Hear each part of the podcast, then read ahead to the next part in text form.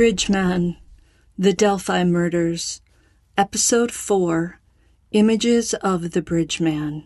Once law enforcement becomes aware of the Snapchat photos of the man walking on the same bridge around the same time as Libby and Abby, they release the images to the public with the following statement. The photos appear to depict a white male wearing blue jeans, a blue coat slash jacket, and a hoodie End quote. I'm going to add to that description with this. The man is walking on the bridge with his hands in his pockets. His downward gaze is directed at the narrow train tracks where planks are missing. He, like the girls, could fall 67 feet down to the creek below if he doesn't take care.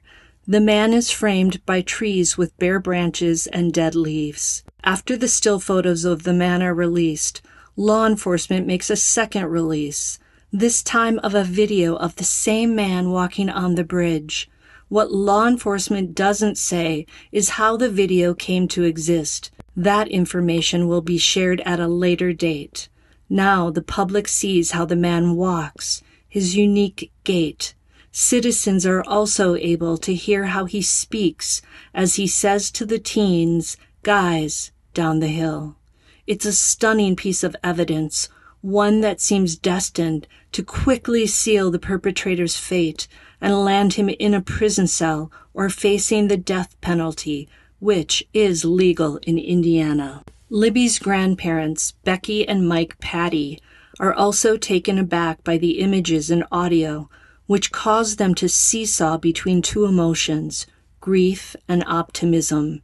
The optimism comes from the couple's belief that the photos and video will quickly lead to the perpetrator's identity.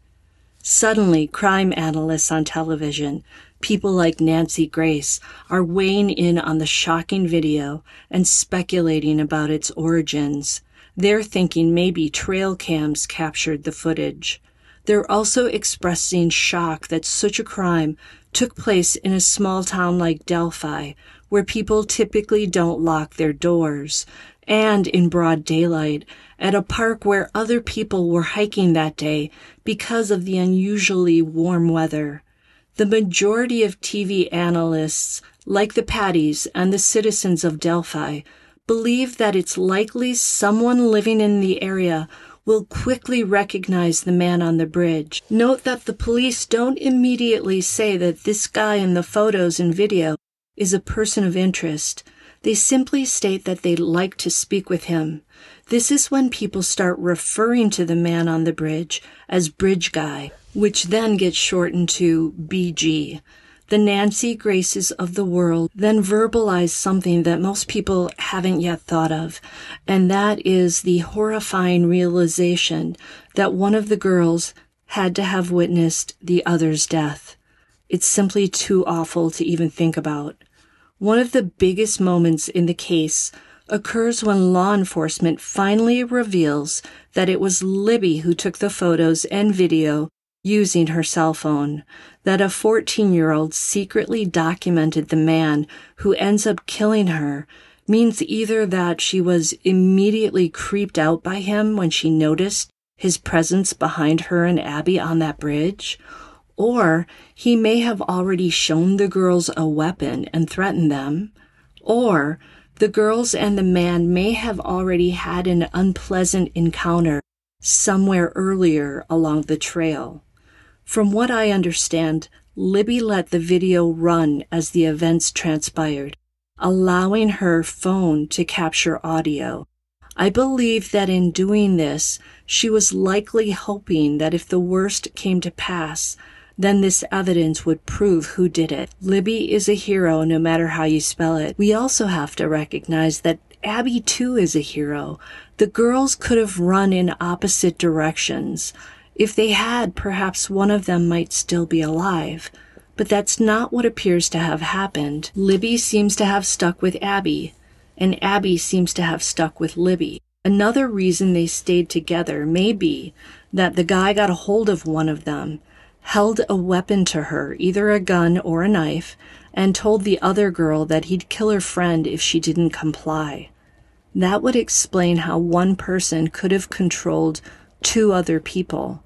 I do believe that the girls did run at some point. We know Libby's shoe was found before she was. Is it possible that the black Nike shoe came off as she and Abby were trying to make a break for it? By the way, I personally believe that the guy's weapon was a knife and not a gun. Why? Well, a gun, at least without a silencer, would have made a loud, distinct noise. I doubt the killer would have risked that in a place where other people were hiking that day.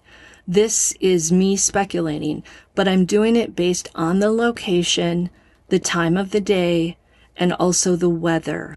Law enforcement who are privy to Libby's full video watch it multiple times, and by full, I mean that there's more video than was released to the public.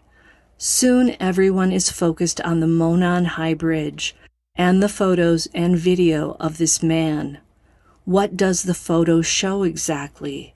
What does it reveal about the bridge guy? What is he wearing?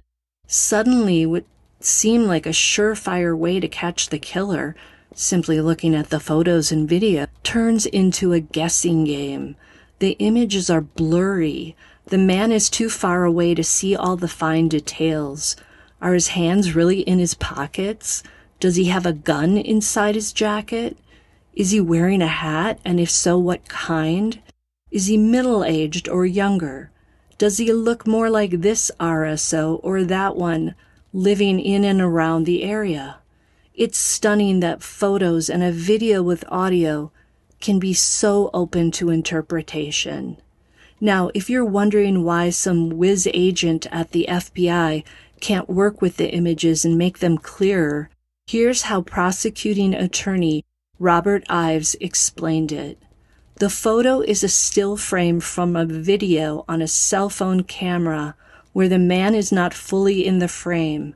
Thus, there are very few pixels making up the photo. That's why it's so blurry, and that's why investigators are unable to enhance the image anymore.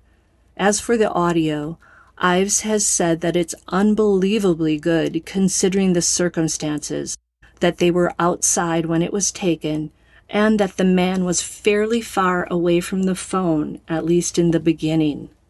Libby's mother, Carrie Timmons, when she hears the video, finds the bridge guy eerie and notes how calmly he orders the girls down the hill. In addition, Timmons says that he doesn't sound like anyone she knows. Timmons, like the public at large, has yet to hear the rest of Libby's audio, and that's probably a good thing. The day of the murders, the high in Delphi was 45 degrees Fahrenheit, and the sun was out. For people in Indiana, 45 degrees and sunny in the winter can feel like summer. That's why Libby and Abby first left Libby's house without jackets or sweatshirts. It was so nice and so warm. I mention this because many people have noted that bridge guy appears to have been overly dressed for the weather that day. He had too many layers on, the heavy blue jacket with the hoodie underneath. For the warm temperatures, that was a lot. Some have speculated that the heavy blue jacket may mean that he works in the nearby Indiana Packers meatpacking plant, which is a five minute drive away from the Monon High Bridge. Meatpacking would involve large walk-in freezers and coolers. That could also explain how he came to be near the Monon High Bridge that day and why he knew about the unique layout of it, meaning how people could become cornered on the other side of the bridge if they chanced to take a walk on it. Whoever attacked the girls had to have plotted out that location, known about it, and picked it for its unique setting. Abby and Libby likely didn't know another way to get back across the creek to the drop off point and pickup point where Libby's father Derek was planning to pick them up. One former FBI agent has said that he believes Bridge Guy may have been waiting somewhere along the trail and trawling for potential victims to set foot on that bridge. I also saw a video on another channel where they showed a tree stand in the nearby woods. And if you don't know what that is, It's like a ladder with a little platform where hunters can sit and watch for deer. So someone could have been on that tree stand watching the trail and nobody would have seen him. The heavy layers Bridge Guy wore could also be explained by him wanting to hide a weapon, a kill kit, and whatever other items he needed to carry out the crime. Whether that person already had a rendezvous set up with Libby and Abby, I don't know. That may very well be the case, and we'll talk more about that when we discuss potential perpetrators. But whoever that man is, he definitely came to the Monon High Bridge that day prepared to do evil. In the days after the crime, pretty much no one in Delphi is able to smile the air is heavy with a mixture of fear, rage, sadness, unrest, distrust, and suspicion. People are trying to process that two teens could have died due to foul play at the hands of this man on the bridge. Who is he? Where is he? Will he strike again? If so, when? They're also wondering if this is the first time this man has acted out on his twisted impulses or has he done this before? Reporters from across the United States descend en masse to Delphi, along with international crews, including one from the BBC. Interest in the case is intense from the start. Sergeant Kim Riley, the press officer from the Indiana State Police, is having to handle the massive media attention all by himself. It's overwhelming. Riley has to make sure he doesn't say anything publicly that could jeopardize the investigation. But it's a tightrope, trying to appease the citizens of Delphi with enough information while not giving anything critical away. Hundreds of tips are pouring in. Investigators are following every lead around the clock. On Friday, February 17th, just five days after the murders, a tip takes the detectives to a property in the 11,000 block of Bicycle Bridge Road outside Delphi, 60 miles northwest of Indianapolis. Detectives are later seen bringing boxes out of the home. Although the detectives are there for several hours and interview a person living on the property, no crime tape goes up around the house and no arrests are made. A plea is made to the public not to harass the family that lives there. Now, to get a search warrant, the police have to bring a signed affidavit to a judge that shows probable cause and enough competent evidence and a narrow enough scope to get the judge to grant the search warrant. When the police want a search warrant, they will dig up anything they can find on a person of interest to get it. In this case, while there is probable cause to search that particular home, it doesn't lead to charges, and the investigation eventually reveals that whoever lives there likely has nothing to do with the crime. As more and more tips come in, police plan to search other property. On the Thursday following the murders, a satellite link is set up to provide a secure direct link with FBI headquarters in DC and also with the Homeland Security. The action underscores law enforcement's concern over the double homicide. Despite Delphi being abuzz with law enforcement, investigators, the media, the governor, and residents feeling hopeful with so many houses being searched, the searches seem to lead to nothing. On Sunday, February 20th, 2017, hundreds of people gather to pay their final respects to Libby German and Abby Williams. The girls have separate private funerals. Many citizens turn out along the streets to watch as Libby's hearse travels from the Delphi United Methodist Church to the IOOF Memorial Gardens Cemetery in Pittsburgh, Indiana, where she is laid to rest. Abby is buried in a private ceremony. Now, the unsubstantiated rumor is that the girls, who both had open caskets, were also both wearing scarves, possibly due to neck injuries. On that same Sunday, police announced that the man on the bridge is now their main suspect. It's a huge step up from what they said on Thursday, when they stated that they just wanted to talk to him. Now he's their suspect. On Tuesday, February 22nd, Superintendent Doug Carter of the Indiana State Police appears during a press conference at the Delphi Methodist Church. In an emotional voice, he asks, Why Libby? Why Abby? Why the region? Why the state? He tells all listening how sorry he is that this happened. He thanks the media for showing up and spreading the word, and the images and video. And he makes it clear that they're going to need them to share all of that far and wide. He says to the cameras, Someone knows who this individual is. Take a listen. Words tend to escape during these periods of times, and I've only had a couple of other situations in my lifetime where I'm able to stand before you and say that. Why Libby? Why Abby? Why Delphi? Why Carroll County? Why the region? Why the state? Why even the nation? I say that because this is a classic example and a clear example that evil lives amongst us. To the family, to the community, the region, the state, as a leader of the Indiana State Police, I say I am so very sorry. Resources it's unlikely that any of you will ever see, nor will we ever see or experience again, the level of resources that are attached to this investigation. To the media, my gosh, all I can say is just give you my sincere thanks. See, this isn't like TV.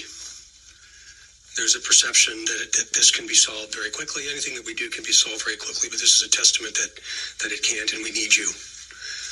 We've needed you since last week. We need you today, we need you tomorrow. And likely we'll need the media all across this nation. So, from a simple guy like me to you, I say thank you. To the people dressed funny like me and those that represent the law enforcement profession, please understand we're human beings just like you. I'd stand anywhere in the nation with people standing behind me, and I would suggest to you that every time something like this happens, a little piece of us dies as well. But I also want you to understand how committed we are as, as a collective one, and we will continue. I've had an opportunity to speak to my boss, Governor Eric Holcomb, a couple different times about the situation. And every time I do, I see this look that comes over his face, just like yours in this community's. And that's that's the unfortunate experience of experiencing evil. We're not stopping. The poster in front of you Someone knows who this individual is. Someone knows who this individual is. Is it a family member? Is it a neighbor? Is it an acquaintance? Is it an associate? Or maybe that one guy that lives over at that one place that just kind of not right. Maybe it's his jeans. Maybe it's his jacket or his sweatshirt. Maybe it's his shirt tail. Maybe it's his posture. Maybe it's the right hand in his pocket. You see, even with technology, we need human intelligence. In other words, we need you. I'm not suggesting that science, that everything that we can do as science has been done, because we are just getting started. Abby and Libby deserve us. Each and every person listening, watching, or seeing this in some form, we need you. Libby and Abby need you. Please do not rationalize tips away. Rationalize what you think that might not be important away by thinking he would never do that to another human being. Or think what I know doesn't matter. Let folks like the people that are standing behind me with such incredible passion and commitment and dedication to this profession make that determination. Tips are anonymous. Some might not want to talk about it because they don't want to get involved. Because they know the individual. Again, he may be a family member. Probably has family. No one will ever know. No one will ever know. There's not an agency on the planet better than, than helping us facilitate this than the FBI. And they're as entrenched in this as anybody. No one will know. As poor as this picture is, somebody knows. And if you're watching, we'll find you. Who's next? I hate to ask you that question. I'd give my life to not have to. But I know you've asked yourself that very question. We must recognize it. You see, we're all the same. We're all human beings. We must keep our resolve for Libby and Abby, for this community, and frankly, to ensure that good trumps evil. And it will. You're going to hear more in just a minute about what we know. Do not discount the voice that you'll hear. We will stay committed with resolve very, very rarely exhibited with human behavior until this conclusion. Please be patient, become our partners, and communicate with us as often as you can. And now, from a very humble servant, that's the most blessed guy on this planet to represent the profession that I represent, to Abby and Libby. It's my hope and my prayer that you're now experiencing God's promise of eternal peace. When Superintendent Carter asks who's next, it pretty much freaks everybody out because what he's implying with those words is that Bridgman is a serial killer or likely a serial killer. So now the people of Delphi are truly freaking out and locking their doors even tighter than before. Now, during a Q&A with the police, someone asks if they believe the girls had a chance encounter with Bridgman or if this man knew the girls were going to be on the bridge that day at that time. The police do not give out any specific information, but they do say that both scenarios are possible.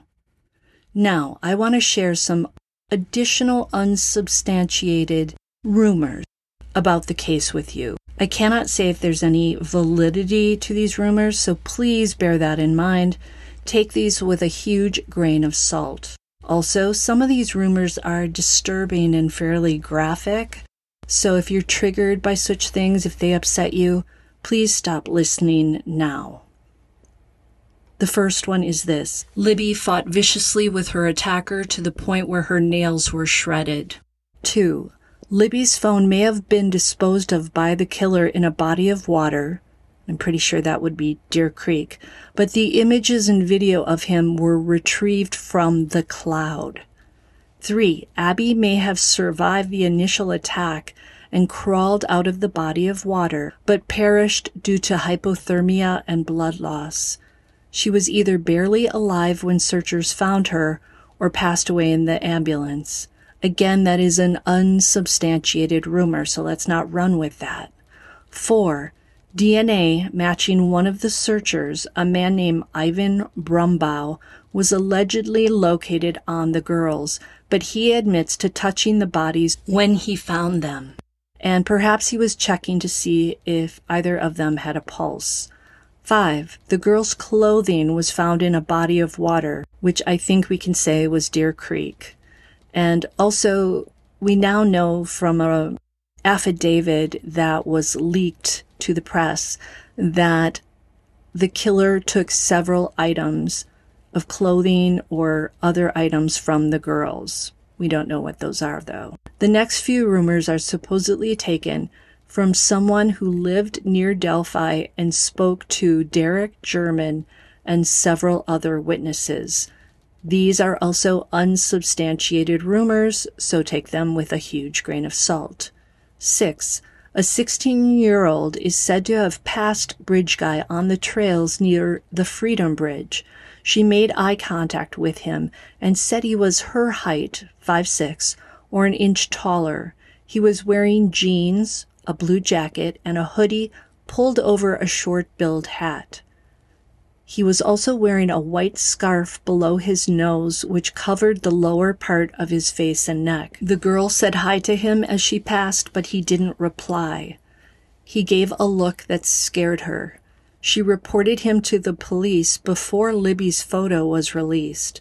She contributed to a sketch with the scarf covering part of his face, but that sketch was not released. 7. A second witness, this time a male, saw Bridge Guy on the 501 trail as he was leaving. It was timed to be a nine minute walk from the crime scene to where this man saw Bridge Guy. The man described Bridge Guy as short and said he was wearing a house painter's type of hat and a white scarf covering the lower half of his face. They did not speak to one another, and the man did not notice blood on this person. 8. Another male saw Bridge Guy on the 501 heading toward the Freedom Bridge. He only spoke to law enforcement, so there is not any information available as to what this other male told them. Okay, so that's the end of the unsubstantiated rumors. One thing is for certain whoever did this to Abby and Libby is one sick puppy with outrageous amounts of rage and he is very likely a serial killer. At least that's what some of the authorities have indicated. Next time on Bridge Guy, the Delphi murders, we'll talk through the various men who law enforcement and web sleuths have considered viable candidates for Bridge Guy. It may shock you how many men in or near Indiana resemble to some degree the man on the bridge and who partially fit the profile of the killer. Until the next time on Bed Crime Stories. Now, please do me a favor hit that like button, leave me a comment, subscribe if you're not yet subscribed.